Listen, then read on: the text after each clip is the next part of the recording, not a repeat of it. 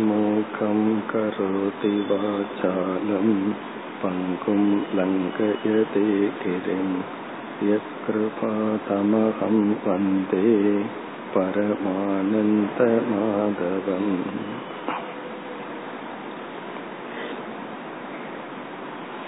பகவத்கீதையில்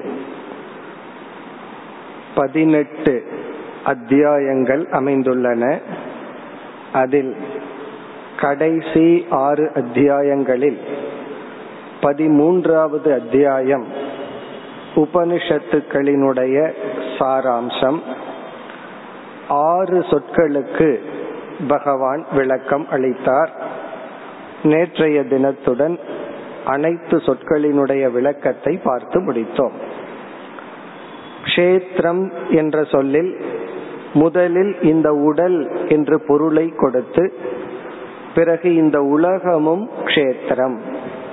ஜடமான ஒரு படைக்கப்பட்ட பொருள். கஷேத்ரஜன் என்ற சொல்லில் முதலில் இந்த உடலுக்குள் அழியாத ஆத்ம தத்துவம் இந்த உடலை அறிகின்ற அறிவு சுரூபமான அழியாத தத்துவம் என்று பகவான் பதிலை கூறி பிறகு இந்த உலகத்திற்கே ஆதாரமாக இருக்கின்ற அந்த பிரம்ம தத்துவம் நான் தான் ஒவ்வொரு ஜீவனுடைய சரீரத்தில் உடலில் கஷேத்திரஜனாக இருக்கின்றேன் என்று இந்த ஆத்மாவே பிரம்ம தத்துவம் என்ற ஐக்கியத்தையும் பகவான் சுருக்கமாக செய்தார். இவ்விதம் க்ஷேத்திரம் கஷேத்திரன் என்ற சொல்லில் ஜீவ பிரம்ம ஐக்கியத்தை செய்தார். பிறகு ஞானம் என்ற சொல்லில் நட்பண்புகளினுடைய பட்டியலை இந்த அத்தியாயத்தில் ஆரம்பித்தார். இருபது பண்புகளை பகவான் இங்கு பேசி நிறைவு செய்தார். இனி வருகின்ற அனைத்து அத்தியாயங்களிலும் நட்பண்புகள் தான் விதவிதமான கோணங்களில் பேசப்படுகின்றது. நேயம் என்ற நான்காவது சொல்லில் பிரம்ம தத்துவத்தை நேரடியாக பகவான் உபதேசம் செய்தார். நேயம் என்ற சொல்லுக்கு ஞான யோக்கியம் அறியத்தக்கது என்பது பொருள். அறியத்தக்கது எது என்றால் பிரம்ம தத்துவம். மீது எதை நாம் அறிந்தாலும் அந்த அறிவு மாற்றத்திற்கு உட்பட்டது. ஒரு பொருளை பற்றிய அறிவை அடைகின்றோம். அந்த அறிவு என்றும் நிலையாக அப்படியே இருக்காது. காரணம் அறியப்படும் பொருள் மாறிக்கொண்டே இருக்கின்றது. இப்பொழுது அந்த பொருள் இப்படி இருக்கின்றது என்ற அறிவு அந்த பொருள் அப்படி இருக்கும் வரைதான் சரி. அந்த பொருள் மாறும் பொழுது நம்முடைய அறிவும் மாற வேண்டும். மாறவில்லை என்றால் அந்த அறிவே தவறான அறிவாக மாறி விடுகின்றது ஒருவருடைய குணநலத்தை பற்றி இப்பொழுது ஒரு தீர்மானத்தை போடுகின்றோம். ஒரு ஜட்ஜ்மெண்ட் இவர் இப்படிப்பட்டவர். நம்ம சரியா அவரை எடை போட்டிருக்கோம். இது எவ்வளவு நாள் உண்மைனா அவர் அப்படி இருக்கும் வரை உண்மை. அவர் மாறிவிட்டால் நம்முடைய அறிவு பொய்யாகி விடுகின்றது. இவ்விதம் உலகத்தில் உள்ள அனைத்து அறிவும் மாற்றத்திற்கு உட்பட்டது. பிரம்மத்தை பற்றிய ஒரே ஒரு அறிவுதான் மாறாதது. காரணம் பிரம்மன் மாறாத தத்துவம். ஆகவே நேயம் என்ற சொல்லில் அறியத்தக்கது பிரம்மன் என்ற அர்த்தத்தில் உபனிஷத்தில் கையாண்ட முறையை பகவான் இங்கு கையாண்டார். அத்தியாரோப அபவாத நியாயப்படி ஆத்ம தத்துவத்தை விளக்கி பிறகு விருத்த வச்சனம் அது உள்ளேயும் உள்ளது வெளியேயும் உள்ளது என்றால் அது உள் வெளி இதற்கு அப்பாற்பட்டது. இருப்பு இல்லாமை இதற்கு அப்பாற்பட்டது. அறிவு அறியாமை இதற்கும் அப்பாற்பட்டது என்றெல்லாம் பிரம்ம தத்துவத்தை போதித்தார். பிறகு அடுத்ததாக பிரகிருதி புருஷக என்ற சொல்லை எடுத்துக்கொண்டு அதே பிரம்ம தத்துவத்தை புகட்டுவதற்காக புருஷன் என்ற சொல்லில் அதே பிரம்மனை கூறி அவரிடம் மாயா அல்லது பிரகிருதி என்ற ஒரு தத்துவம் உள்ளது என்று சேர்த்து இந்த உலகத்துக்கு இந்த இரண்டு தத்துவங்களும் எப்படி காரணம்? பிரகிருத்தியிலிருந்து அல்லது மாயையிலிருந்து ஜட உலகம் தோன்றின புருஷனிடமிருந்து ஜீவன் என்ற ஒரு தத்துவம் தோன்றுகிறது. அதனால் தான் அனைத்தும் நடந்து கொண்டிருக்கின்றது என்றெல்லாம் கூறி ஞான பலனுடன் இந்த தலைப்பை பகவான் நிறைவு செய்தார். இனி இந்த அத்தியாயத்தில் இருபத்தி ஐந்தாவது ஸ்லோகத்திலிருந்து முப்பத்தி ஐந்து அல்லது இருபத்தி நான்கிலிருந்து முப்பத்தி நான்காவது கடைசி பதினோரு ஸ்லோகங்களில் மூன்று கருத்துக்களை பகவான் மீண்டும் முடிவுரையாக மாறி மாறி குறிப்பிடுகின்றார். அந்த மூன்று கருத்தில் முதல் கருத்து மீண்டும் இறை சொரூபம். அந்த பிரம்மன் அந்த இறைவன் அந்த அழியா பொருள் எப்படிப்பட்ட தன்மை உடையது என்று முடிவுரைக்காக பகவான் குறிப்பிடுகின்றார். இதற்கு முன் ஒரு உபதேசமாக ஒரு டீச்சிங்கா சொன்னார். நம்ம ஒரு கட்டுரையில் முகவுரையை கூறி இடையில் விளக்கத்தை கொடுத்து முடிவுரை செய்வோம். முடிவுரையில எந்த லாஜிக்கும் இருக்காது. நாம் ஏற்கனவே விளக்கிய கருத்தை நம்ம கன்க்ளூடு பண்றோம். அந்த அடிப்படையில் முதல் கருத்தாக இனிமேல் வருகின்ற ஸ்லோகங்களில் பரமாத்மாவினுடைய மெய்ப்பொருளினுடைய அறிவை புகட்டுகின்றார். இரண்டாவதாக சாதனைகளை பகவான் பேசுகின்றார். நாம் எப்படிப்பட்ட சாதனைகளில் நம்மை ஈடுபடுத்தி கொள்ள வேண்டும்? மூன்றாவதாக இந்த மகத்துவமான ஞானத்தினுடைய பலன் என்ன? எப்படிப்பட்ட பலனை இந்த அறிவிலிருந்து நாம் அடைகின்றோம்? இப்படிப்பட்ட அறிவை அடைந்தால் இந்த அறிவு எப்படிப்பட்ட பலனை நமக்கு கொடுக்கும்? நமக்கு ஒரு சந்தேகம் வரலாம். எனக்கு ஆத்ம ஞானம் வந்திருக்கா? அல்லது பிரம்மத்தை பற்றி அறிவு எனக்கு வந்திருக்கா இல்லையான்னு எப்படி தெரிந்து கொள்வது? அதுக்கு என்ன ஒரு அடையாளம் என்று வந்தால் அதற்கு சாஸ்திரத்தில் என்ன சொல்வார்கள்? அந்த அறிவை அடைந்தால் என்ன பலன் வருமோ அந்த பலனை நீ அனுபவிக்கிறையான்னு நம்ம பார்க்கணும். ஏன்னா அந்த பலன்கிறது அனுபவத்திற்கு உட்பட்டது. அந்த பலனை அனுபவிச்சா ஞானம் கண்டிப்பா வந்திருக்கும். அந்த பலனை அனுபவிக்கலைன்னா ஞானம் வந்ததாக நம்ம கற்பனை பண்ணிட்டு இருக்கிறோமே தவிர ஞானம் நமக்கு வரவில்லை. ஆகவே அந்த பலன் என்ன அப்படின்னு நமக்கு தெரியணும். அதை பகவான் இந்த பகுதியில் கூறி இந்த அத்தியாயத்தை நிறைவு செய்ய போகின்றார். இனி நம்ம இந்த மூன்று கருத்துக்கள் அடங்கியுள்ள இந்த முடிவுரையை இப்பொழுது பார்ப்போம். முதல் இரண்டு ஸ்லோகத்தில் சாதனைகளை பகவான் குறிப்பிடுகின்றார்.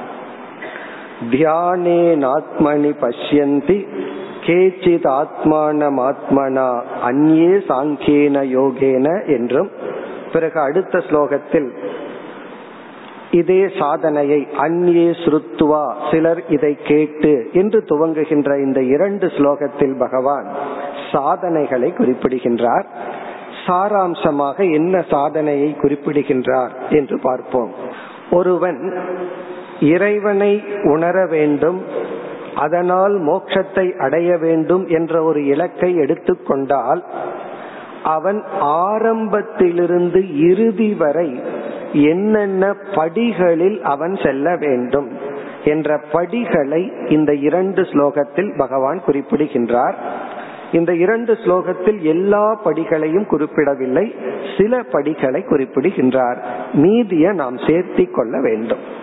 அதுல வந்து ஆரம்பத்துல எதுல ஆரம்பிக்கின்றான்? பிறகு எந்த படியில் முடிக்கின்றான்? எதன் வழியாக செல்கின்றான்? அதுதான் இந்த இரண்டு ஸ்லோகத்தின் சாராம்சம். இந்த ஸ்லோகத்தினுடைய கடைசி பகுதி வந்து ஆரம்பம் பகவான் குறிப்பிடுகின்றார். இதுல எப்படி இங்கு குறிப்பிடுகின்றார்? சிலர் இந்த படியில் நிற்கின்றார்கள். சிலர் இந்த படியில் நிற்கின்றார்கள் சிலர் இந்த சாதனையில் இருக்கின்றார்கள் என்ற விதத்தில் குறிப்பிடுகின்றார். நான் படிய சொல்றேன் ஐந்து படிகள் படிப்படியாக கூறுகின்றேன் உபதேசம் செய்யவில்லை. சிலர் இந்த ஸ்லோகத்தை பார்த்த கடைசி வரியில அந்யே சாங்கேன யோகேன கர்மயோகேன அபரே. சிலர் கர்மயோகம் என்ற சாதனையில் தன்னை ஈடுபடுத்திக் கொண்டுள்ளார்கள் சிலர் சாங்கிய யோகம் என்கின்ற யோகத்தில் தன்னை ஈடுபடுத்தி கொண்டுள்ளார்கள். சிலர் தியான யோகம் என்கின்ற சாதனையில் தன்னை ஈடுபடுத்தி கொண்டுள்ளார்கள். இப்படித்தான் பகவான் சொல்றார். இதை நம்ம எப்படி புரிந்து கொள்ள வேண்டும்? அந்த படிகளை புரிந்து கொள்ள வேண்டும். இப்ப முதல் படி என்ன? ஒருத்தன் வந்து மோட்சத்துக்கு போகணும்னு நினைச்சா முதல் படி என்ன? இந்த முதல் படி இறைவனை உணர்றதுக்கோ மோட்சத்துக்கோ மட்டுமல்ல இந்த உலகத்துல நம்ம சந்தோஷமா வாழ வேண்டும் என்றால் ஒரு நல்ல சமுதாயத்தை உருவாக்க வேண்டும் என்றால் ஏன்னா சமுதாயமே அமைதியா இருந்தா தான் நாமும் அமைதியா இருக்க முடியும். அதற்கே இந்த முதல் படி காமனா இருக்கு. அந்த முதல் படியத்தான் இங்கு பகவான் இரண்டாவது வரியில் கடைசியில் கர்மயோகேன அபரே. சிலர் கர்மயோகம் என்கின்ற வாழ்க்கை முறைக்கு வந்துள்ளார்கள். இப்ப நம்ம இந்த இடத்துல என்ன புரிந்து கொள்ள வேண்டும்? ஒரு சாதகனுடைய ஃபர்ஸ்ட் ஸ்டெப் முதல் படி வந்து கர்ம யோகம் இதத்தான் பதஞ்சலியும் தன்னுடைய யோக சாஸ்திரத்தில் படிப்படியாக சாதனையை சொல்லும் பொழுது முதல் படியாக உடலிலிருந்து வெளிப்படும் செயலில் உள்ள டிசிப்ளின் ஒழுக்கத்தை பற்றி பேசுகின்றார்.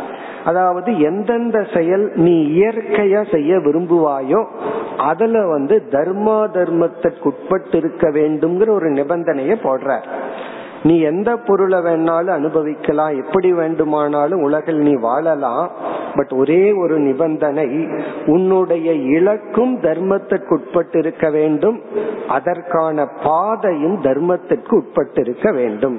இப்ப தர்மம் அதர்மம்ங்கிற பில்டர்ல தான் சாதனையும் இருக்கணும் சாத்தியமும் இருக்க வேண்டும். அதுதான் கர்மயோகத்தினுடைய முதல் படி. இந்த கர்மயோகம்ங்கிறதே ஒரு சாதனை. இந்த கர்மயோகத்துக்குள்ள போனாலே பட பல படிகள் இருக்கும். இப்ப என்னுடைய பையன் ஸ்கூல்ல படிக்கிறான்னு சொன்னா ஸ்கூல் அப்படிங்கறது ஒரு இடம். அதுல அவன் ஒன்னாம் கிளாஸ்ல இருந்து பத்தாம் கிளாஸ் வரைக்கும் எதை வேணாலும் படிக்கலாம். அப்படி கர்மயோகம்ங்கிறது ஒரு சாதனை. அதில் பல படிகள் உண்டு. ஆரம்பத்துல என்ன பண்ணுவோம்? வெறும் தர்மத்தை அறிமுகப்படுத்துவோம். அதற்கு பிறகு உன்னுடைய ஆசையை பூர்த்தி செய்வதுடன் சற்று சமுதாய சேவையில் ஈடுபடு தியாகம் செய் கர்ம பலனை இறைவன் பிரசாதமாக எடுத்துக்கொள். அப்படின்னு கர்மயோகத்திலேயே பல படிகள் உண்டு. அதெல்லாம் பகவான் கீதையின் முதல் பகுதிகளில் முதல் ஆறு அத்தியாயங்களில் பேசியுள்ளார்.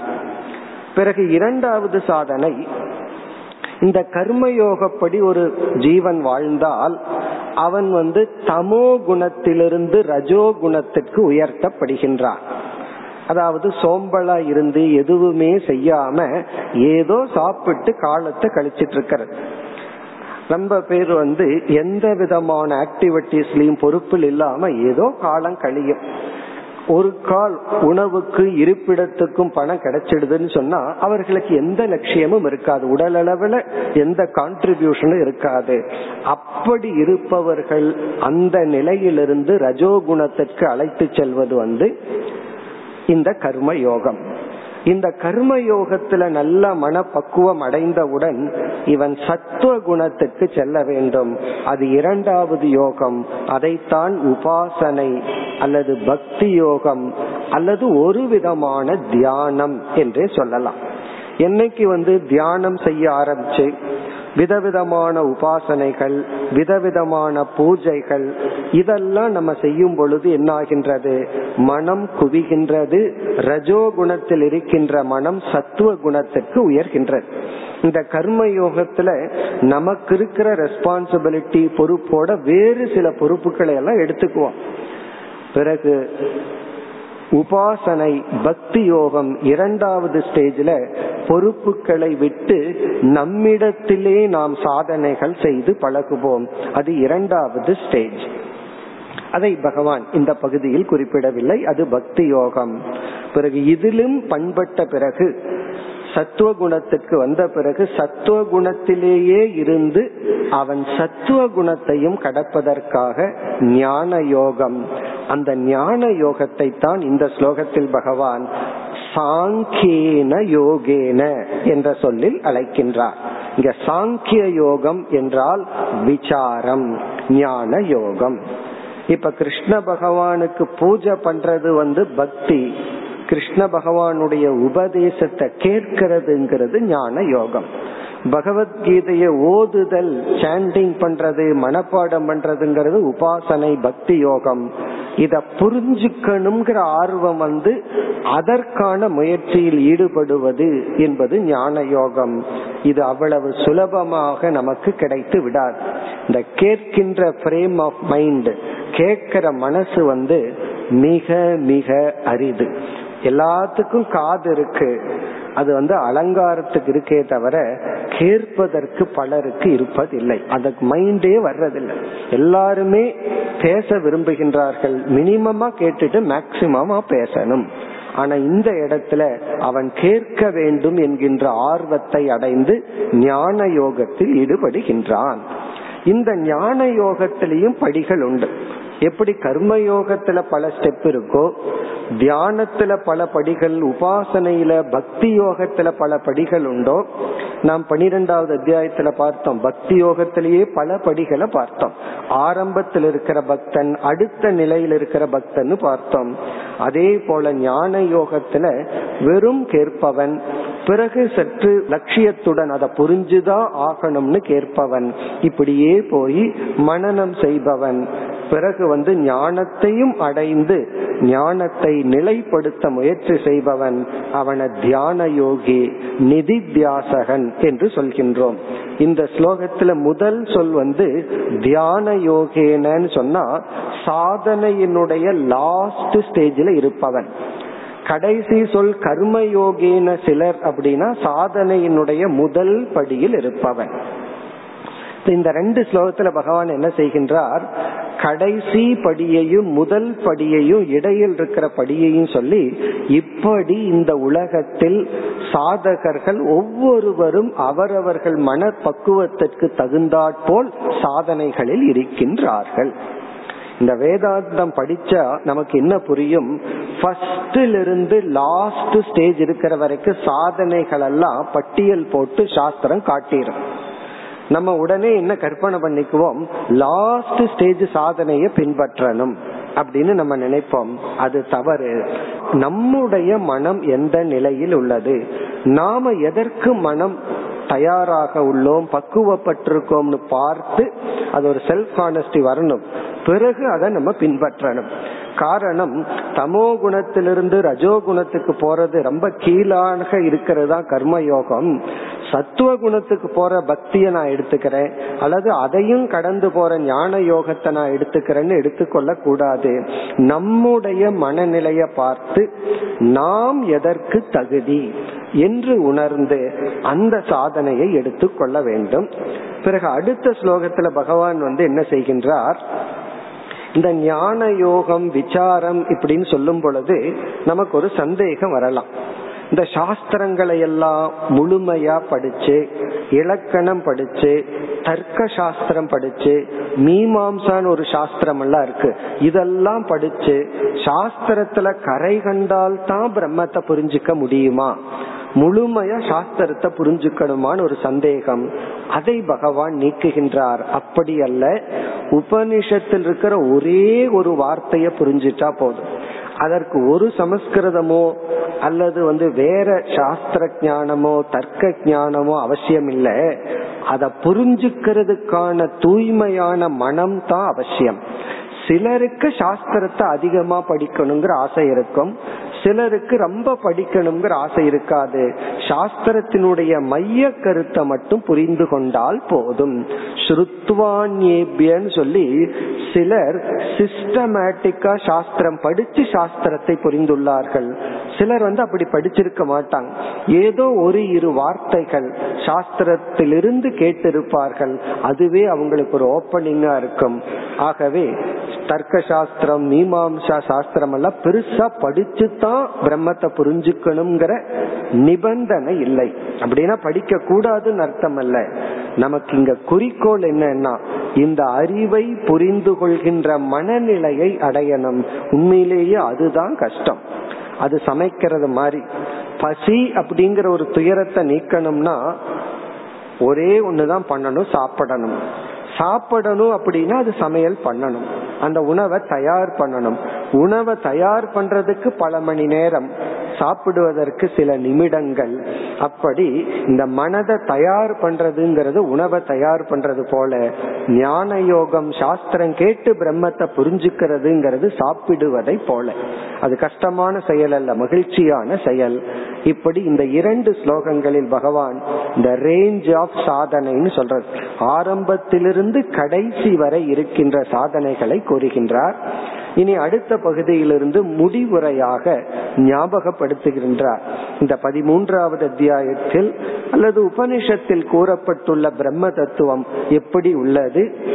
எப்படிப்பட்ட ஞானத்துடன் ஞானி இருக்கின்றான்?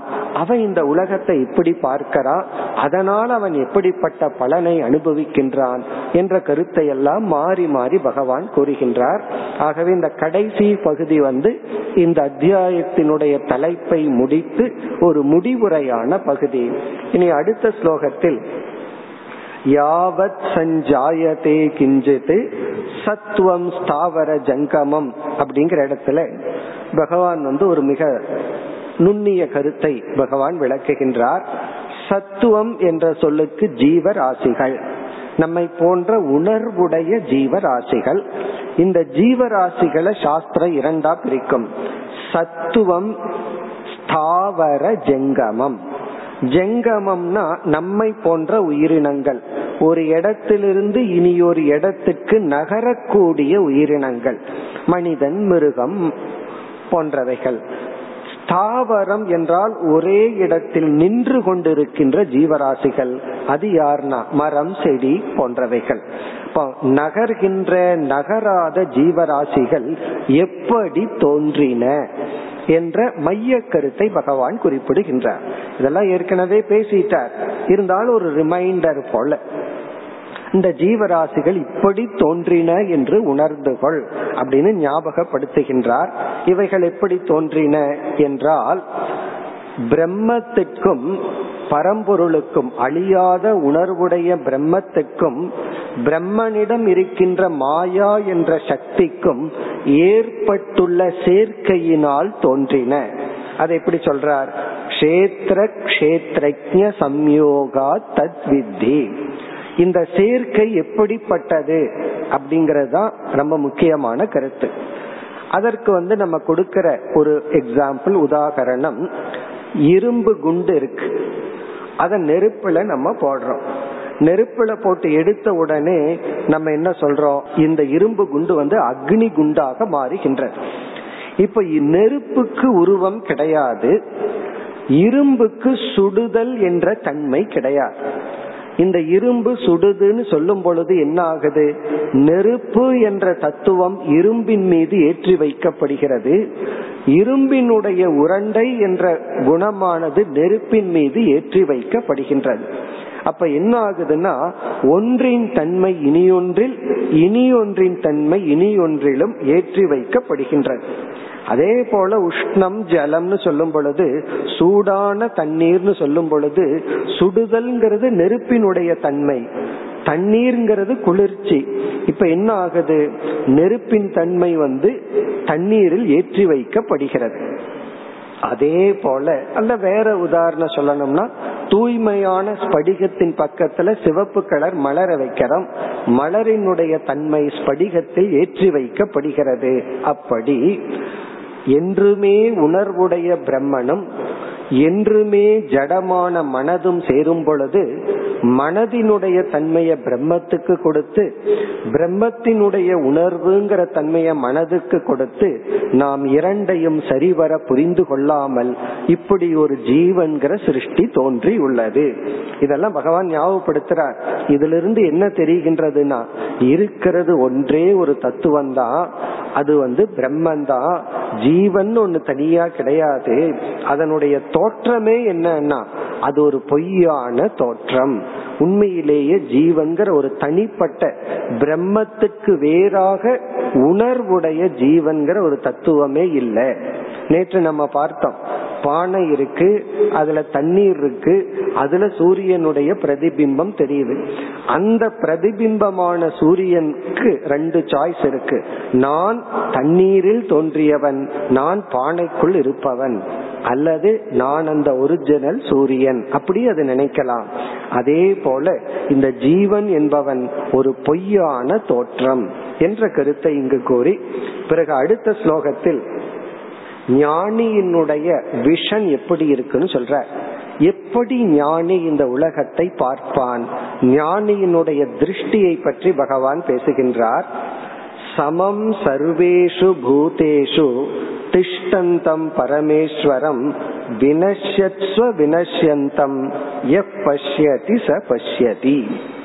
அதாவது எல்லா ஜீவராசிகளுக்குள்ளும் சமம் சர்வேஷு பூதேஷு எல்லா ஜீவராசிகளுக்குள்ளும் சமமாக இருக்கின்ற அந்த பிரம்ம தத்துவத்தை அதே சமயத்தில் அழிவனவற்றில் அழியாமல் இருக்கின்ற தத்துவத்தை அழிந்து கொண்டிருக்கின்ற அனைத்திலும் அழிந்து கொண்டில்லாமல் இருக்கின்ற தத்துவத்தை யார் பார்க்கின்றானோ அவனே பார்க்கின்றான். மற்றவர்களெல்லாம் பார்த்தும் பார்க்காதவர்கள். அதனாலதான் அந்த விஷனை நம்ம மூன்றா சொல்லுவோம். ஒண்ணு பிரம்மத்தையே புரிஞ்சுக்காதது அதிருஷ்டி. அதிருஷ்டினா பார்க்காமல் இருக்கிறது. பார்வையற்றவன் வந்து ரொம்ப தூரத்துல இருக்கிற யானைய பார்க்கல. அப்ப அவனுக்கு அங்க என்ன பொருள் இருக்குன்னே தெரியல அது ஒரு நிலை. பிறகு அவன் ரொம்ப பக்கத்துல போய் யானையை தொட்டு பார்க்கிறான். உங்களுக்கு அந்த கதை தெரியும். பார்வையற்றவன் வந்து யானையினுடைய ஒரு பகுதியை தொட்டுட்டு இப்படி இருக்குன்னு சொல்றது. அது வந்து என்னன்னா குதிருஷ்டின்னு சொல்றான் தவறான ஒரு பார்வை. பிறகு பார்வை உடையவன் யானையை இப்படி முழுமையா பார்க்கிறானோ அது முழுமையான பார்வை. அதே போல இங்க பகவான் என்ன சொல்றார்?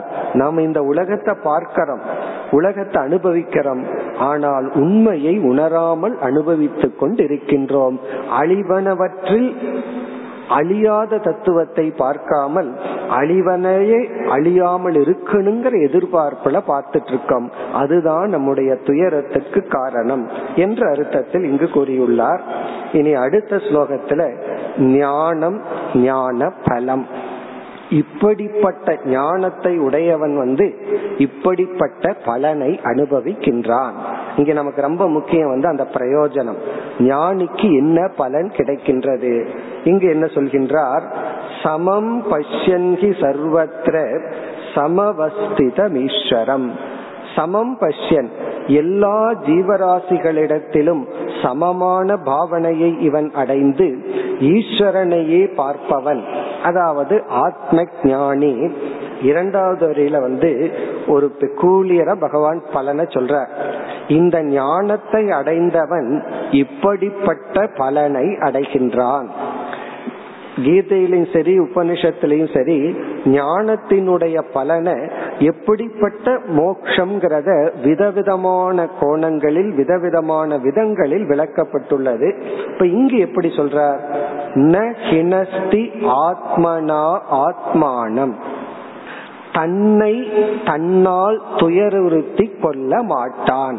இதுதான் ஞான பலன் இது ஒரு முக்கியமான எக்ஸ்பிரஷன் ஞானம் கிடைச்சிட்டா கஷ்டப்பட்டு இறை ஞானத்தை நம்ம அடைஞ்சிட்டா நாம அடையிற பலன் என்னன்னா நம்ம நினைச்சிட்டு இருப்போம் அடையிற பலன் வந்து உலகத்தில் இருக்கிறவங்க எல்லாம் வந்து நமக்கு நன்மையை செய்வார்கள். எல்லாம் மாலை போடுவாங்க புகழ் வரும் இப்படி எல்லாம் நம்ம நினைக்கிறோம். ஆனா இங்க பகவான் சொல்ற பலன் என்னன்னா ந ஹினஸ்தி துயரப்படுத்த மாட்டான் யாரை? ஆத்மானம் தன்னை. யாரால்? ஆத்மனா தன்னால். இப்ப இந்த ஞானம் கிடைச்சிட்டா அவன் தன்னை தன்னால் துயரப்படுத்தி கொள்ள மாட்டான். இத வச்சுட்டு தான் ஈக்குவேஷன் மாதிரி இனி நம்ம போகணும். அப்ப ஞானத்தை அடைந்தவன் தன்னை தன்னால் துயரப்படுத்தி கொள்ள மாட்டான் அப்படின்னா ஞானத்தை அடையாதவன் என்ன பண்ணுவான்? தன்னை தன்னால் துயரப்படுத்தி கொள்வான். அப்ப இந்த உலகத்தில் இருக்கிறவங்க எல்லாம் என்ன செய்து கொண்டிருக்கின்றார்கள்னா எல்லாமே ஆத்மகா எல்லாமே தன்னைத்தான் அழித்து கொண்டிருக்கின்றார்கள். இதிலிருந்து பகவான் என்ன கம்யூனிகேட் பண்றாருனா உன்னை துயரப்படுத்துவது இந்த உலகத்தில் இருப்பவர்கள் யாரும் அல்ல மற்றவர்களுடைய குணம் அல்ல மற்றவர்களுடைய நடத்தை அல்ல உன்னிடத்துல இருக்கிற பொருள் அல்ல உன்னிடத்துல இல்லாம இருக்கிற பொருள் அல்ல. சில பேர் சொல்லலாம் என்கிட்ட இது இல்லாததுனாலதான் துயரப்படுறேன் இந்த பதவி இல்ல பணம் இல்ல வீடு இல்ல நான் நினைச்சபடி இல்ல. இதெல்லாம் தான் துயரத்துக்கு காரணம்னு சொல்லிட்டு இருக்கோம். ஆனா இங்க பகவான் சொல்றார் எதுவுமே துயரத்திற்கு காரணம் இல்லை. ஆனா காரணமா நம்ம கண்ணுக்கு தெரியுது. அதத்தான் சென்ற ஸ்லோகத்துல கோடிட்டு காட்டினார். அதெல்லாம் பார்த்தா இதனாலதான் துயரத்துக்கு காரணம்ங்கிற மேலோட்டமான மனதுல தெரியுது.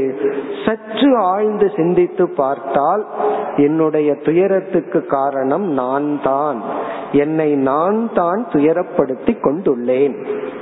எப்படினா எப்படி என்ன நான் துயரப்படுத்தி கொள்கின்றேனா? என்னை நான் உணராத காரணத்தினால் என்னுடைய துயரத்திற்கு இதுதான் காரணம்ங்கிற தவறான எண்ணத்தினால். இதுதான் காரணம்னு நம்ம நினைக்கிறோம். அது அல்ல. அது இருந்தும் எனக்கு இருக்க வேண்டிய ஒரு மனநிலை இருந்தால் எனக்கு வர்ற அனுபவத்தை சரியாக பொருள்படுத்துகின்ற மனப்பக்குவம் இருந்தால் அந்த அனுபவம் நோயா இருக்கலாம் ஆரோக்கியமா இருக்கலாம் வரவா இருக்கலாம் நஷ்டமா இருக்கலாம். எந்த ஒரு அனுபவம் வந்தாலும் என்ன ஒருவர் வந்து மனுஷனா மதிக்கலாம் மிருகமா மதிக்கலாம் அல்லது அவமதிக்கலாம் எப்படி இருந்தாலும் அதை நான் எந்த மனநிலையில் பக்குவத்துடன் பொருள்படுத்துறனோ அதன் அடிப்படையில் தான் என்னுடைய இன்பமும் துன்பமும். அப்ப இதுல இருந்து பகவான் ஒரு பெரிய ரகசியத்தை சொல்ற உலகத்தில் உன்னை யாரும் துயரப்படுத்துவதில்லை.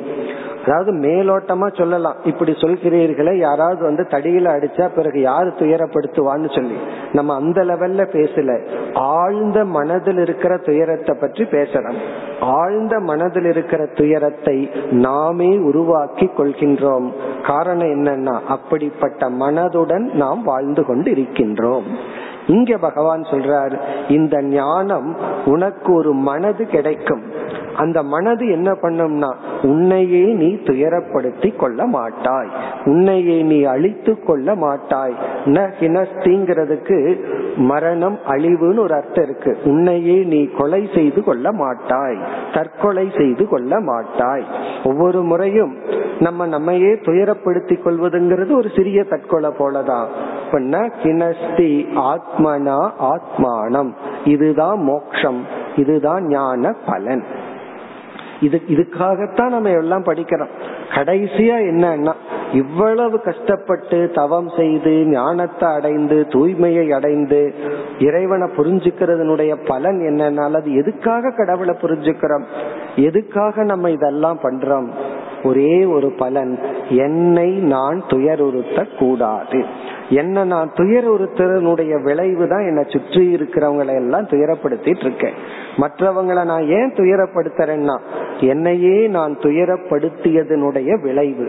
அப்ப ஞானி எப்படி புரிஞ்சுக்குவான்? யாராவது நம்மை அவமதித்தால் யாராவது நம்ம துயரப்படுத்தினால் ஞானிய பொறுத்த வரைக்கும் அவன் என்னை துயரப்படுத்துகின்றான்னு பொருள்படுத்த மாட்டார். அவன் அவனை துயரப்படுத்துவதனுடைய இனியொரு பக்கம்தான் என்னை துயரப்படுத்துகின்றான். நம்ம சந்தோஷமா மனநிலையில் இருந்தா சந்தோஷத்தை தான் கொடுப்போம். நாம துயரப்பட்ட மனநிலையில இருந்தா துயரத்தை தான் மக்களுக்கு கொடுப்போம் கோபத்தை தான் கொடுப்போம் வெறுப்பை நாம் கொடுப்போம் தவறான சிந்தனையை நாம் வெளிப்படுத்துவோம். இங்க மோக்ஷங்கிறது என்ன? இதத்தான் பகவான் வந்து இருபதாவது பண்பா சொன்னார். தத்துவ ஞானார்த்த தர்ஷனம்.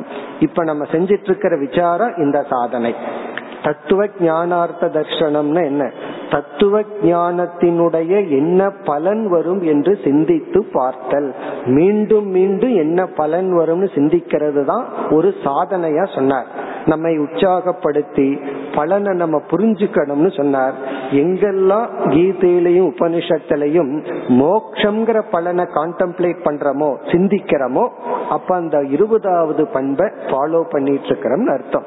அதைத்தான் பகவானே ஃபாலோ பண்றார். அத சொன்ன அடுத்த வரியிலிருந்தே பகவான் அதை ஃபாலோ பண்றார். இந்த மோக்ஷங்கிற பலனினுடைய மகிமையை பண்பை பண்பினுடைய மதிப்பை நமக்கு புரிய வைக்கின்றார். இது ஒரு பகுதி.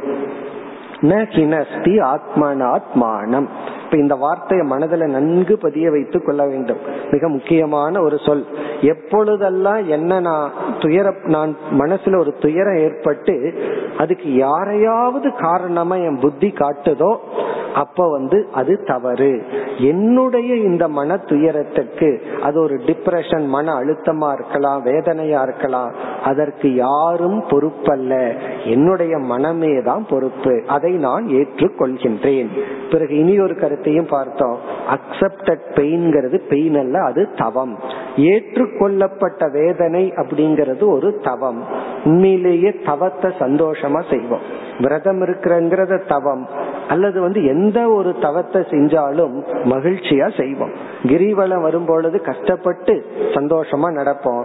பஸ் மிஸ் பண்ணி நடந்து போனா வேதனையோட நடப்போம். அதுவும் கிரிவலம் தானே. பகவான் எல்லா இடத்துலயும் இருக்காரு. அப்ப ஒரு செயல் வேதனையை கொடுக்குது. ஒரு செயல் சந்தோஷத்தை கொடுக்குது. இரண்டிலும் சேம் பிசிக்கல் பெயின் ஒரே உடல் வலிதான். பிறகு என்ன மாற்றம்னா ஏற்றுக்கொள்ளப்பட்ட துயரம் தவம். ஏற்றுக்கொள்ளப்படாத தவமே ஒரு துயரம்தான். அப்ப இங்கு வந்து இந்த ஞானி அனைத்தையும் ஏற்றுக்கொள்கின்றான். தன்னை தான் துயருறுத்தி கொள்வதில்லை. இப்ப கடைசியில எதுக்கு நம்ம பாடுபடுறோம்னா என்னையே நான் அடிச்சுக்காம இருக்கிறது தான் பாடுபடுறோம்.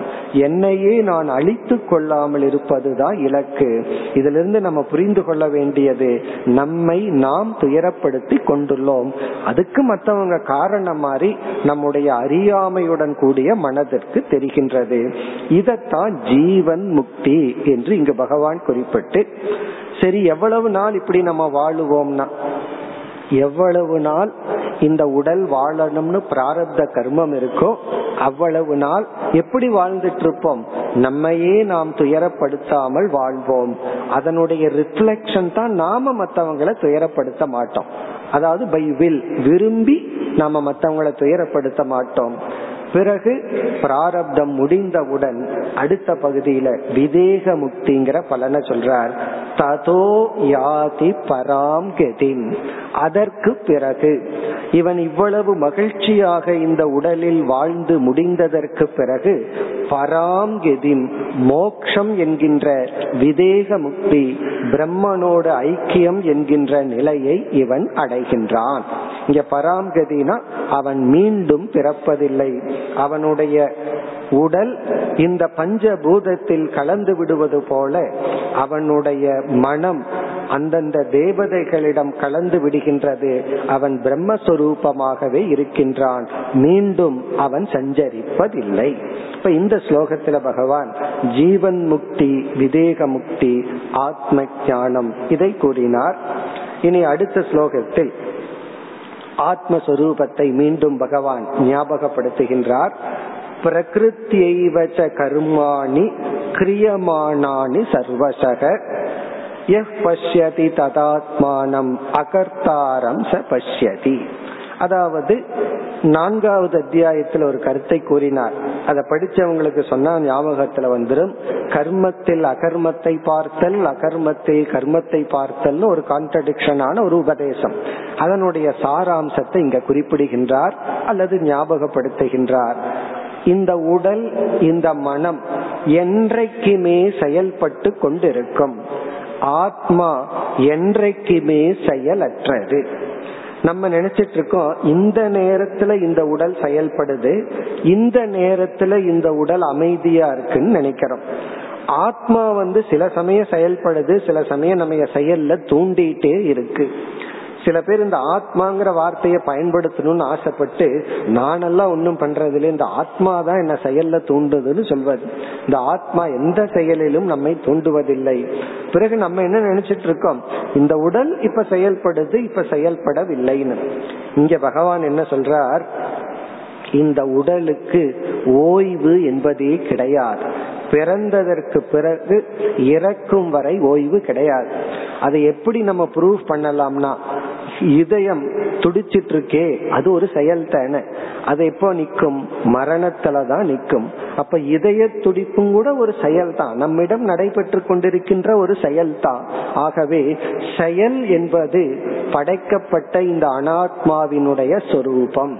இதுலயும் ரொம்ப ஒரு சட்டில் சூக்மமான கருத்து இருக்கு. நம்ம என்ன நினைக்கிறோம்? உடலினுடைய அமைதி தான் என்னுடைய அமைதி. உடல் மனதுக்கு பொறுப்பில்லாம இருந்தா தான் நான் ரிலாக்ஸ்டா இருக்கேன். உடலுக்கும் மனதுக்கும் ஒரு ஆக்டிவிட்டிஸ் இருக்கும் பொழுது நான் சம்சாரத்துல இருக்கேன். சில பேர் அப்படியே சொல்லுவார்கள். பதினஞ்சு வருஷம் வேதாந்தம் படிச்சுட்டு ஒரு சின்ன ரெஸ்பான்சிபிலிட்டி வந்துட்டா நான் சம்சாரத்துல விழுந்துட்டேன்னு சொல்றது. சம்சாரத்துல விழுந்துட்டேன்னு ஏதோ பொறுப்பு வந்துட்டா ஏதோ அது சம்சாரம் துயரம்னு நினைக்கிறோம். அத பகவான் நீக்குகின்றார். எனக்கு முன் ஒரு பெரிய ரெஸ்பான்சிபிலிட்டி இருந்தாலும் எனக்கு முன் ஒரு பொறுப்பும் இல்லை என்றாலும் இரண்டும் ஒன்றுதான். இரண்டும் கர்மந்தான்னு பகவான் சொல்ற இந்த உடல் என்றைக்கும் செயல்பட்டு கொண்டிருக்கும் மரணம் வரை அதற்கு ஓய்வில்லை. அப்ப மனதுக்குள்ள ஓய்வு அமைதி இன்னர் லீஷர்னு சொல்றமே அதை எப்ப அடைகிறதுனா உடல் அமைதி அடையும் பொழுது அல்ல வெளி சூழ்நிலை அமைதி அடையும் பொழுது அல்ல அவைகள் செயல்பட்டு கொண்டிருக்கும் பொழுதே அந்த அமைதியை நான் பார்க்க வேண்டும். அது எப்படினா நான் என்றும் அமைதி சொரூபம் என்று. இப்ப இதையும் நம்ம எப்படி புரிஞ்சுக்கணும்? ஆரம்ப காலத்துல ஆக்டிவிட்டிஸுக்குள்ளேயும் சப்தத்துக்குள்ளேயும் இருந்தா நாம் சாதனை செய்ய முடியவில்லை என்றால் நாம் அமைதியை நோக்கி போகணும். செயல்களை எல்லாம் குறைத்து கொள்ளணும். அதெல்லாம் செய்யலாம். ஆஸ் சாதனா. சாதனையா செய்யலாம். ஆனா அதுவே இலக்காக ஆகிவிடக் கூடாது அமைதியான இடம் சப்தமான இடம். இந்த இரண்டிலையும் அமைதிய நம்ம பார்க்கிறது தான் மோட்சம். ஆனா ஆரம்பத்துல அமைதியை நோக்கி போகலாம்.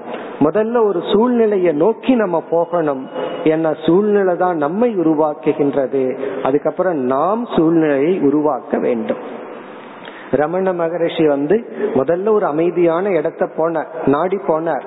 அப்ப சூழ்நிலையில போய் பக்குவம் அடைந்தார். பிறகு அவர் இருக்கிறதே ஒரு சூழ்நிலை. அவரே ஒரு சூழ்நிலையை அமைதியை உருவாக்கினார். அதனுடைய சாராம்சம் தான் இந்த ஸ்லோகம். இந்த உடல் என்றும் செயல்பட்டு கொண்டிருக்கின்றது. ஆத்மா என்றும் செயலற்றது. இதை யார் உணர்கின்றார்களோ? அவர்களுக்கு நம்ம முன் சொன்ன ஸ்லோகத்தினுடைய பலன். அவர்கள் தன்னை துயரப்படுத்திக் கொள்ள மாட்டார்கள். மற்றவர்களையும் துயரப்படுத்த மாட்டார்கள். இனி அடுத்த ஸ்லோகத்தில் மீண்டும் அதே கருத்துதான் ஆத்ம ஞானத்தை பகவான் குறிப்பிட்டு பிறகு பலனை குறிப்பிடுகின்றார். யதா பூத பிருதக் பாவம் ஏகஸ்தம் அனுபஷ்யதி ததையேவச்ச விஸ்தாரம் பிரம்ம சம்பத்தியதே ததா. இப்ப இங்க என்ன சொல்ற ஒரே ஒரு பிரம்ம தத்துவம் இடம் இருந்துதான் அனைத்தும் தோன்றி உள்ளது. அந்த ஒரே ஒரு பிரம்மனிடம்தான் அனைத்தும் ஒடுங்குகின்றது. இதை யார் உணர்கின்றார்களோ அவர்கள் பிரம்மத்தை அடைகின்றார்கள் என்று சொல்லி இனி வருகின்ற கடைசி இரண்டு மூன்று ஸ்லோகங்களில் அசங்கக என்ற ஒரு தத்துவத்தை பகவான் இறுதியாக உபதேசிக்கின்றார். அனாதித்வாத் நிர்குணத்வாத் பரமாத்மா அவ்வயக. ஷரீரஸ்தோபி கௌந்தேய ந கரோதி ந லிப்பியதே இந்த ஸ்லோகமும் இதற்கு அடுத்த இரண்டு ஸ்லோகத்துல பகவான் வந்து ஒரு முக்கிய கருத்தை குறிப்பிடுகின்றார். இதெல்லாம் ஃபைனலா நம்ம ரிமைண்ட் பண்ணி ஞாபகப்படுத்த வேண்டிய கருத்து. இப்ப இங்கு பகவான் குறிப்பிடுகின்ற கருத்தின் சாரம் பொதுவா ஏதாவது உடன் நாம் சேர்ந்தால் அந்த சேர்க்கையினால் நாம் கண்டிப்பாக பாதிப்பை அடைவோம். அதனாலதான் நம்ம வந்து சத் சங்கத்தையே நம்ம ஒரு வேல்யூவா சொல்றோம். சத் சங்கம் வேண்டும். ஒரே எண்ணத்தை உடையவர்கள் சேர வேண்டும். அப்ப என்ன ஆகும்னா ஒருவரை ஒருவர் இன்ஸ்பயர் பண்ணிக்குவோம். அப்படித்தான் ரிஷிகேஷ்ல ஒரு சுவாமிஜியிட நான் படிக்க போகும் பொழுது தர்க்கம் படிக்கலான்ட்டு போனேன். அவர் இந்த கருத்தை சொன்னார். உங்களுடைய பிரசன்ஸ் என்ன இன்ஸ்பயர் பண்ணட்டும் என்னுடைய பிரசன்ஸ் உங்களை இன்ஸ்பயர் பண்ணட்டும் வி வில் இன்ஸ்பயர் ஈச் அதர்னார் மிக அழகான ஒரு சொல்.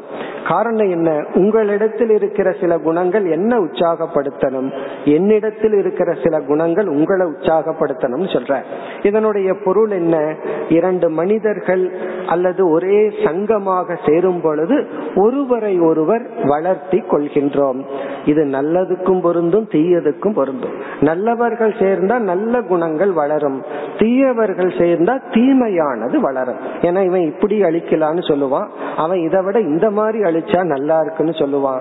அப்படி தீயவர்கள் சேர்ந்தா அழிவும் முன்னேறும். நல்லவர்கள் சேர்ந்தா ஒருவரை ஒருவர் என்ன பண்ணிக்கிறோம்? இன்ஸ்பயர் பண்றோம். இது வந்து இயற்கையா இருக்கும் பொழுது இப்படியெல்லாம் பக்குவப்பட்ட நம்ம வந்து என்ன தோன்றும்? நான் இந்த உடல்ல இருக்கிற வரைக்கும் எப்படி சம்சாரத்தை விட முடியும்?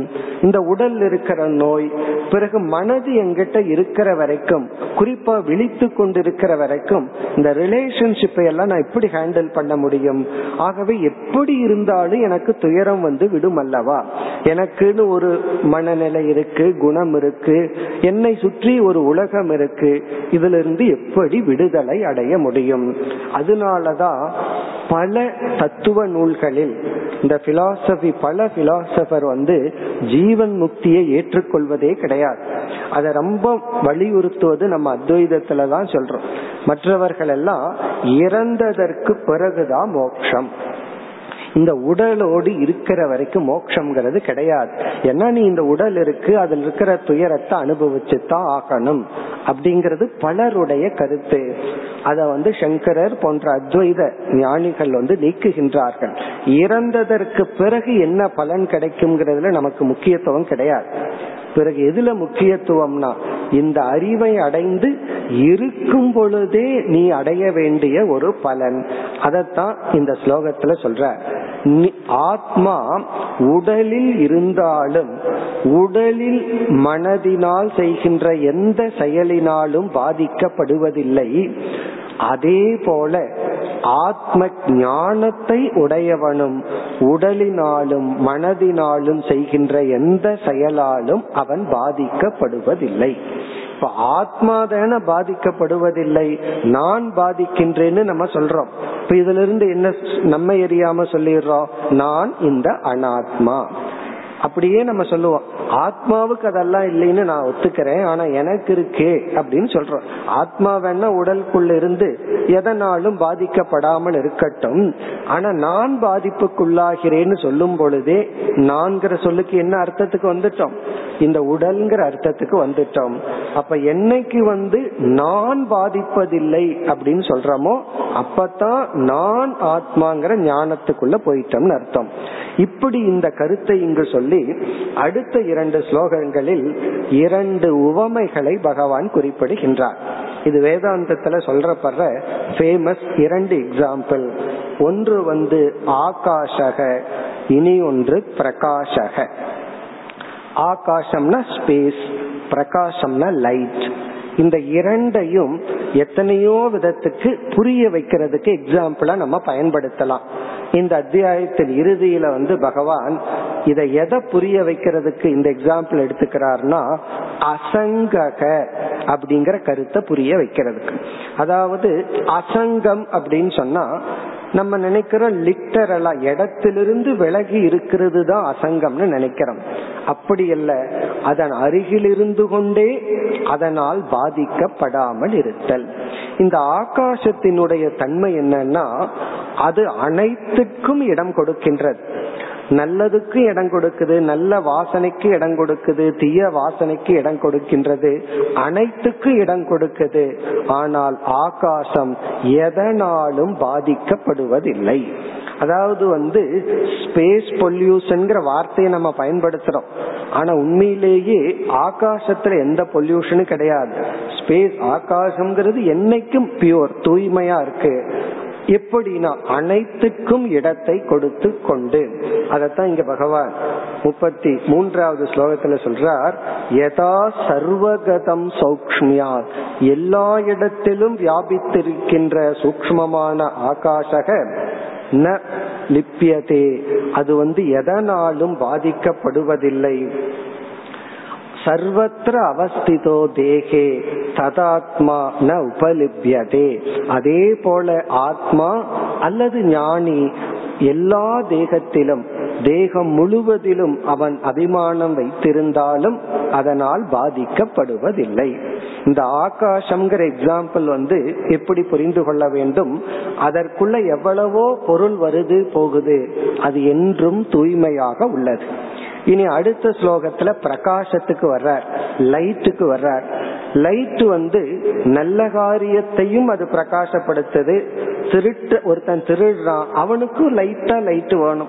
அதையும் அந்த லைட் வெளிச்சமானது காட்டி கொடுக்கின்றது. ஆனால் அந்த பிரகாசம் அது பாவ புண்ணியத்திற்கு அப்பாற்பட்டது. அதே போல நம்ம மனது இருக்கே அது எல்லாத்தையும் பார்க்குது.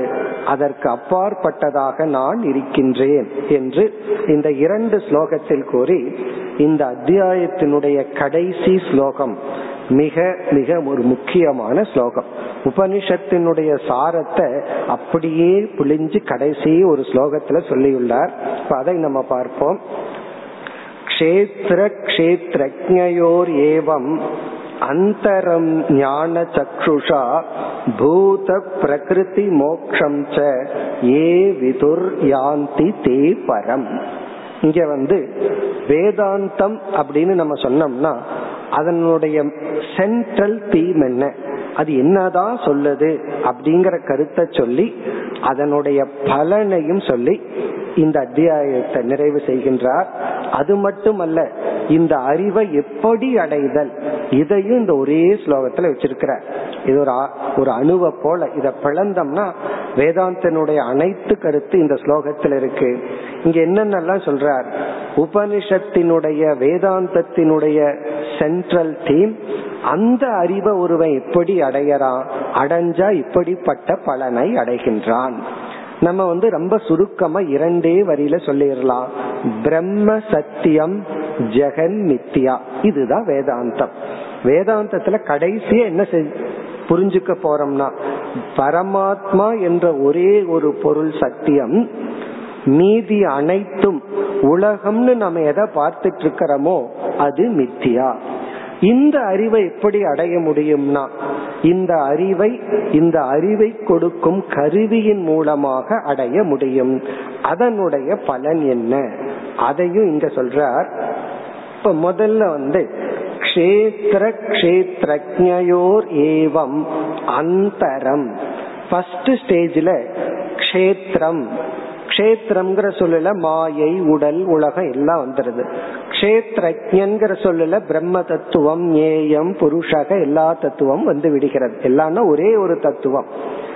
இந்த இரண்டுக்கும் உள்ள வேற்றுமையை முதல்ல வந்து உலகம் ஜடமான இந்த உலகம் உணர்வுடைய அந்த பிரம்ம தத்துவம் இரண்டுக்கும் உள்ள வேற்றுமையை ஞான சக்ஷுஷா ஞான கண்ணால் ஒருவன் பார்த்து. இந்த இடத்துல ஞான கண் அப்படின்னு பகவான் சொல்ற. அடிக்கடி இந்த வார்த்தையை கேட்டிருப்போம். சிவனுக்கு வந்து மூன்றாவது ஒரு கண் இருக்கு ஞான கண் அப்படின்னு சொல்லி. இந்த ஞான கண் அப்படிங்கறதுடைய அர்த்தம் என்னன்னா கண் அப்படின்னு சொன்னாவே அறிவை கொடுக்கும் கருவின்னு அர்த்தம். ஞான கண் அப்படின்னு சொன்னா வேதாந்தம் தான் ஞான கண் எந்த ஒரு அறிவை கொடுக்கும் கருவி இந்த அறிவை கொடுக்குமோ அந்த கருவியை தன்னிடம் வைத்து கொண்டு. இப்போ ஒரு இன்ஸ்ட்ருமெண்ட் அந்த இன்ஸ்ட்ருமெண்ட் என்னன்னா இந்த உண்மையை புகட்டும் கருவி. அது உபனிஷத் என்கின்ற சாஸ்திரம். இப்போ உபனிஷத்துங்கிற சாஸ்திரத்தின் மூலமாக அதன் துணை கொண்டு கஷேத்திரத்துக்கும் கஷேத்திரஜனுக்கும் உள்ள வேற்றுமையை உணர்ந்து ஃபர்ஸ்ட் ஸ்டெப் ரெண்டு ஸ்டெப்ல பகவான் சொல்ற முதல் படியில் அதை உணர்ந்து பிறகு இரண்டாவது சொல்லுதான் மிக முக்கியமான கருத்தை சொல்றார். பூத பிரகிருதி மோக்ஷம் ஏ விதுகு. இங்க மோக்ஷங்கிற சொல் வந்து விடுதலை. அதாவது விடுதலைனா இல்லாமை. நீ பார்த்து எதையெல்லாம் அனுபவிச்சிட்டு இருக்கிறையோ பூதம்னா இந்த உடல் பிரகிருத்தினா அதற்கு காரணமான மாயை இந்த உலகம் இவைகளுக்கு நீ மோட்சம் கொடுக்கணும்னு பகவான் சொல்ற. இதெல்லாம் இருக்குன்னு நீ சொல்லிட்டு இருக்கிற வரைக்கும் அதை நீ வச்சிருக்கிற. இத இல்லைன்னு எப்ப சொல்றையோ அதற்கு நீ மோட்சத்தை கொடுத்து விட்டாய். இங்க மோட்சம்னா நிஷேதம் நீக்குதல். இங்க என்ன வார்த்தையில பகவான் சொல்றார்? இந்த உலகம் இருக்குன்னு சொல்ற வரைக்கும் இருக்கு. என்னைக்கு நீ இல்லைன்னு டிஸ்மிஸ் பண்றையோ அது இல்லை. அப்படி இந்த உலகத்தையே மித்தியா என்று நீ புரிந்து கொண்டால் அடைகின்ற பலன் தே பரம் யாந்தி. அவர்கள் மோக்ஷம் என்கின்ற பலனை அடைகின்றார்கள். இனி இந்த மித்தியா அப்படின்னா என்ன? அப்படிங்கறத மட்டும் சுருக்கமா பார்ப்போம். ஏன்னா இவ்வளவு நேரம் சத்தியம் சத்தியம் பிரம்மன்னு பார்த்துட்டோம். இந்த மித்தியாங்கிறதுக்கு பல லட்சணங்கள் உண்டு. அதுல வந்து சுருக்கமான ஒரு லட்சணத்தை பார்ப்போம். அதுதான் நம்ம மனசுல என்றைக்கும் பதிஞ்சிருக்கணும். மித்தியா என்றால் எந்த ஒரு பொருள் அனுபவத்துக்கு இருக்கின்றதோ ஆனால் ஆராய்ந்து பார்த்தால் உண்மையில் இல்லையோ அதை மித்தியா அப்படின்னு சொல்றோம். இதுதான் ஒரு முக்கியமான லட்சணம். எந்த ஒரு பொருள் அனுபவத்திற்கு இருக்கின்றதோ ஆனால் ஆராய்ந்து பார்த்தால் அது இல்லையோ அது மித்தியா. அதை நம்ம புரிஞ்சுக்கிறதுக்கு எவ்வளவு எக்ஸாம்பிள் வேணாலும் சொல்லலாம். அதாவது வந்து வான வானத்தை பார்த்தோம்னா நீல கலரா இருக்கு. நீல ஆகாஷக அல்லது வந்து நீளமான கடல் அனுபவத்துக்கு இருக்கு. சூரியனுடைய நகர்வு சூரியன் நகர்ற மாதிரி அனுபவத்துக்கு இருக்கு. காணல் நீர் அதுக்கப்புறம் கயிற்றில் பாம்பு. இப்படி எவ்வளவு உதாரணம் வேணாலும் சொல்லலாம். நம்ம அனுபவத்துக்கு அது இருக்கு. ஆனால் ஆராய்ந்து பார்த்தால் அது அங்கு இல்லை. அதனாலதான் இந்த உலகத்தை நம்ம மித்தியான்னு சொன்ன உடனே சில பேருக்கு கோபம் வந்துடும் அது எப்படி நான் அனுபவிச்சிட்டு இருக்கிறேன் நான் இருக்கிறத போய் இல்லைன்னு எப்படி சொல்வீர்கள்? நம்ம அசத் அப்படின்னு சொல்லல. அசத்தியம்னு சொல்லல. அசத் அல்லது அசத்தியம்னா அனுபவத்திற்கும் இல்லை அல்லது இல்லை. மித்தியா அப்படின்னு சொன்னா இல்லை ஆனால் அனுபவத்திற்கு உண்டு. இப்ப எதை நம்ம அனுபவிச்சிட்டு இருக்கிறோமோ அந்த அனுபவிக்கிறதெல்லாம் உண்மைன்னு நினைக்க கூடாது. ஏன்னா சில அனுபவங்கள் இருக்கும் ஆனா அங்க பொருள்கள் இருக்காது. இப்ப எல்லாமே அப்படித்தான் இருக்கு. அது இருக்கும் ஆனா அது இருக்காது. இப்ப இனிக்கும் ஆனா சுகர் இருக்காதான். அதாவது சால்ட் இருக்கும் அதுக்குள்ள சால்ட் இருக்காதான் அப்படித்தான் எல்லாம் வந்துட்டு இருக்கு. அது இருக்கும் அதுல இருக்காது. அதே போல பார்த்தோம்னா இந்த உலகமே இருக்கிற மாதிரி இருக்கு. ஆனா இல்லை. இங்க பர்பஸ பகவான் மோட்சம்ங்கிற வார்த்தையை பயன்படுத்துறார். இந்த உலகம் உனக்கு மோட்சத்தை கொடுக்க வேண்டாம். மற்றவர்கள் உன்னை ரிலீவ் பண்ண வேண்டாம். நீதான் அவர்களுக்கு மோட்சத்தை கொடுக்கணுங்கிற. இப்ப மோட்சத்தை கொடுக்கறது யாருன்னா நம்ம தான் எப்படி மோட்சத்தை கொடுக்கிறோம்? அதெல்லாம் இல்லை. இப்ப ஒருவர் பேசிட்டு இருக்கார் திடீர்னு நம்ம காது கேட்காம போயிடுதுன்னு வச்சுக்கோமே ரொம்ப சந்தோஷம். அவர் பேசுறது ஒன்றுமே நமக்கு தெரியலைன்னா நமக்கு என்ன கோபம் வரும் என்ன வெறுப்பு வரும்? அப்ப என்ன பண்ணிட்டோம்னா அவருடைய சப்தம் அசப்தமாக மாறிவிட்டால் அது நிமித்தமாக இன்பமோ துன்பமோ இல்லை. இன்பம் துன்பம் இல்லைன்னா வெறுமை வந்துடும் அர்த்தம் வந்துடும் அதற்கு மேல நம்ம ஆத்மா ஆனந்தத்தை உணரணும். அது வேறு விஷயம். அதே போல இந்த உலகமே மித்தியா பொய் என்று உணர்ந்து பிரம்மந்தான் சத்தியம்னு உணர வேண்டும். அப்படி உணர்ந்தால் ஒருவன் மோட்சத்தை அடைகின்றான். இப்ப இந்த கருத்துடன் இந்த அத்தியாயத்தை பகவான் நிறைவு செய்கின்றார். இந்த கீதையிலேயே இரண்டாவது நான்காவது பிறகு பதிமூன்றாவது இதெல்லாம் ரொம்ப கடினமான அத்தியாயங்கள். அதை நம்ம முடித்துள்ளோம். இனி அடுத்த பதினான்காவது அத்தியாயத்திலிருந்து கீதை முடியும் வரை பண்புகளைத்தான் நாம் பார்க்க இருக்கின்றோம். ஆங்காங்கு பகவான் தத்துவத்தை பேசுவார். அது குறைவாக இருக்கும். இனிமேல் பண்புகளையே பேசி பகவான் கீதையை நிறைவு செய்வார். இத்துடன் நம்முடைய உபதேசத்தை நிறைவு செய்கின்றோம். ஓம் போர் நமத போர் நமிதம் போர் போர் நமுதச்சதே पूर्णस्य पूर्णमादाय पूर्णमेवावशिष्यते ॐ शान्ति शान्ति शान्तिः ஓர் அறிவிப்பு நாளை காலை நம்முடைய நிகழ்ச்சி நிறைவு பெறுகின்றது அது குறித்து எஸ் கே எம் அவர்கள் இப்பொழுது அறிவிப்பார்கள்